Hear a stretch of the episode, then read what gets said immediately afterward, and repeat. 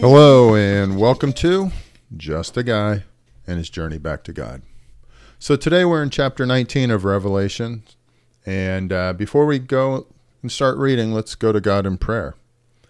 Father, thank you for this time and thank you for your word. I thank you for the way that you've spoken to us throughout this journey. And I just pray, Father, for these last few chapters that we would truly hear your voice, that I wouldn't get caught up in events, but that I'd get caught up in your word and your message and your understanding. So, Lord, I pray as we read, I just pray that we would hear from you, that you, Holy Spirit, would speak to our hearts, our minds, and our spirits, and that we would understand much more about you, that we would grow closer to you, and that would bring you honor and glory with our lives, that we would learn to love you with our whole being and love others as ourselves. In Jesus' name I pray. Amen. So, chapter 19 is kind of getting some culminating events occur occurring, and it was easy for me. I struggled with this today, trying to figure out what to say and what to read and what to go through because it's easy for me to sit there and say start talking about the battles and everything else.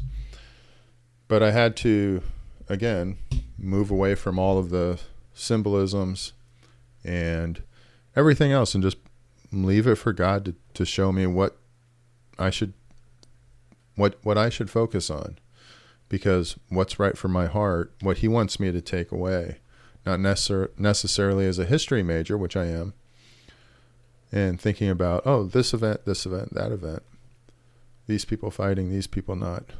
Um, instead, it's what does what should I take away? What is the important part for my heart and my spirit? So, with that, let's go ahead and get started. Chapter 19, verse 1. After this, I heard what sounded like the roar of a great multitude in heaven, shouting, Hallelujah! Salvation and glory and power belong to our God for true and just are his judgments. He has condemned the great prostitute who corrupted the earth by her adulteries. He has avenged on her the blood of his servants. And again they shouted, Hallelujah! The smoke from her goes up forever and ever. The twenty four elders and the four living creatures fell down and worshipped God, who was seated on the throne. And they cried, Amen, Hallelujah. Then a voice came from the throne, saying, Praise our God, all you, his servants, you who fear him, both great and small. Then I heard what sounded like a great multitude, like the roar of rushing waters, and like loud peals of thunder, shouting, Hallelujah, for our God Almighty reigns.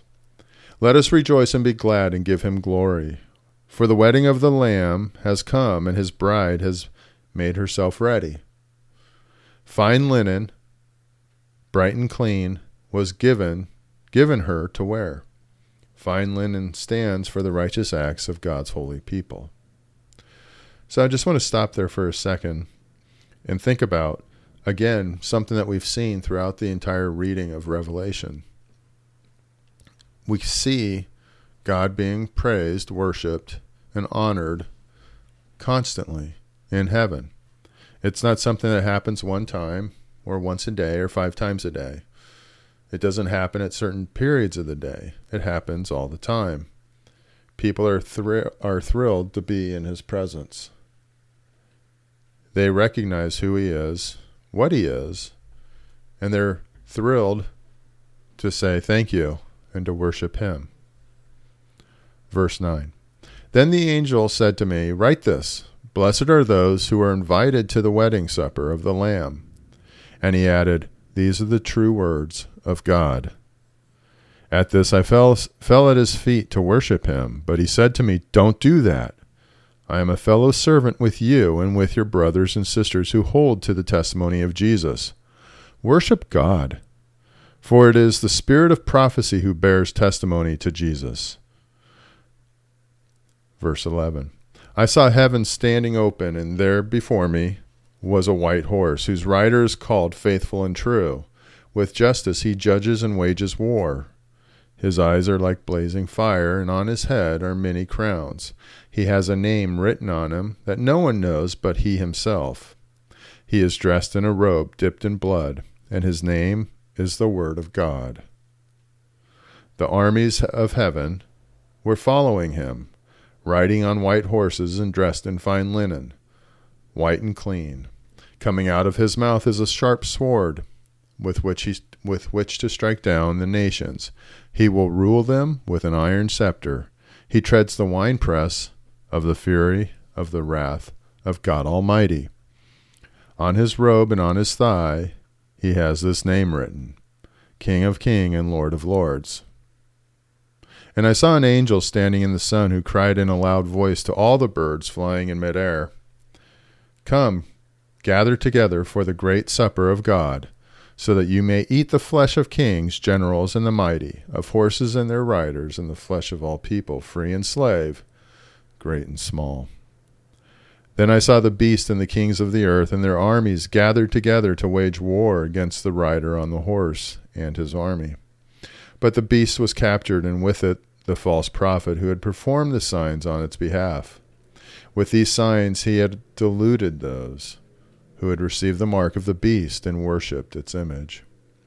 The two of them were thrown alive into the fiery lake of burning sulphur. The rest were killed with the sword coming out of the mouth of the rider on the horse, and all the birds gorged themselves on their flesh. So, what do I take from that? I could talk about the destruction of people with God's word, the sword of sword coming out of the mouth. I could talk about all those pieces, and I tried to, but just didn't work for me. Instead, it was A.W. Tozer who touched my heart as I was reading and, and reviewing. And he focuses on chapter or verse 6 where it says then I heard what sounded like a great multitude like the roar of rushing waters and like loud peals of thunder shouting hallelujah for our God our Lord God Almighty reigns Tozer writes Out of a shining jewel case of luminous text on the omnipotence of God, and there are many, I have chosen four. To Abraham, then called Abram, God said, I am God Almighty. Our Lord Jesus said positively, With God all things are possible. And the angel who appeared to Mary turned it around and said it negatively, For no word from God will ever fail. Finally, we hear the voice of the great multitude. Hallelujah, for our Lord God Almighty reigns. I suppose the first thing to do would be to define omnipotence. It comes, of course, from omni, meaning all, and potent, meaning able to do and have power. And so omnipotent means able to do all and to have all power. It means having all the potency there is. Then we come to a second word, almighty which is also in one of these scripture pas- passages. Now that means exactly the same thing and is omnipotent, only it is from the Anglo Saxon, while omnipotent is from the Latin. In the Bible, the word Almighty is used 56 times and is never used about anyone else but God. In our English word or our English Bible, the word omnipotent is never used one is only used once and it refers to God. And there's a reason for this.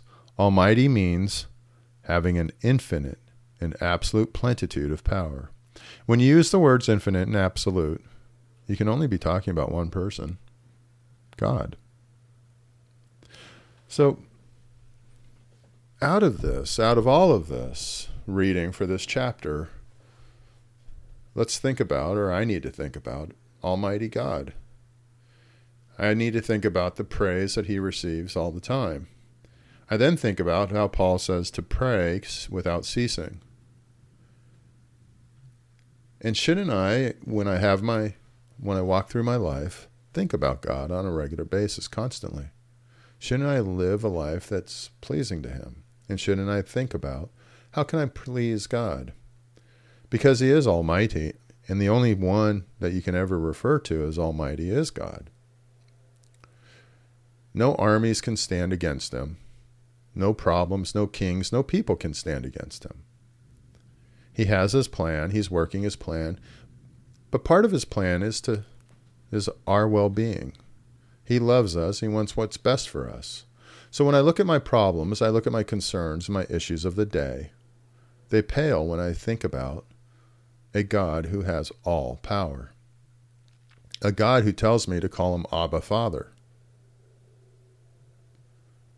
And if I can really relate that and believe that he wants me to be, be his child, then to rest in his arms and to love him with who I, all that I am is made that much easier.